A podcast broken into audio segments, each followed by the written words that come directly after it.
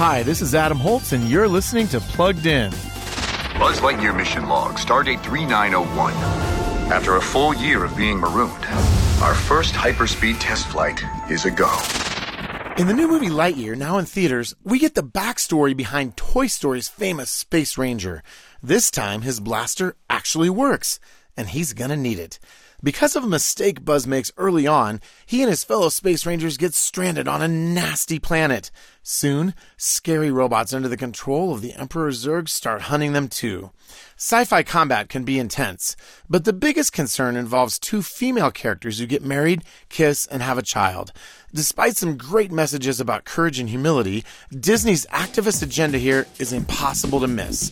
So we're giving Lightyear a two and a half out of five for family friendliness. Read the full review at pluggedin.com slash radio. I'm Adam Holz for Focus on the Family's Plugged In Movie Review.